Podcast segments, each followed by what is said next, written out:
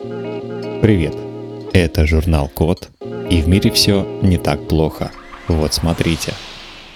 Создали искусственные голосовые связки на чипе, которые преобразуют шепот и беззвучную речь в произношение с нормальной громкостью. Из-за перенапряжения или болезни можно потерять голос. Например, если долго говорить, петь или кричать, голос можно сорвать, а из-за простуды он может осипнуть. В более серьезных случаях голос может измениться в результате хирургической операции или инсульта.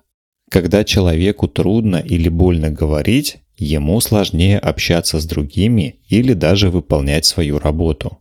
Чтобы решить эту проблему, исследователи из Китая сделали голосовые связки на чипе, которые преобразуют шепот и беззвучную речь в произношение с нормальной громкостью. Для этого к горлу крепят пластинчатое устройство площадью один квадратный сантиметр и толщиной примерно с пищевую пленку. Для крепления подходит даже простой клей.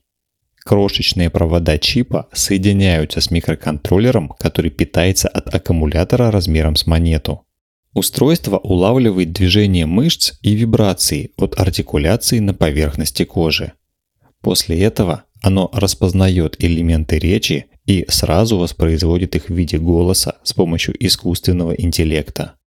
Устройства еще будут дорабатывать, чтобы сделать вокализацию речи человека более выразительной, но уже очевидно, что это простое и эффективное решение проблемы потери голоса.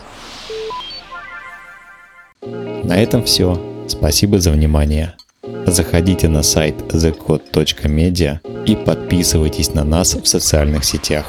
С вами был Михаил Полянин.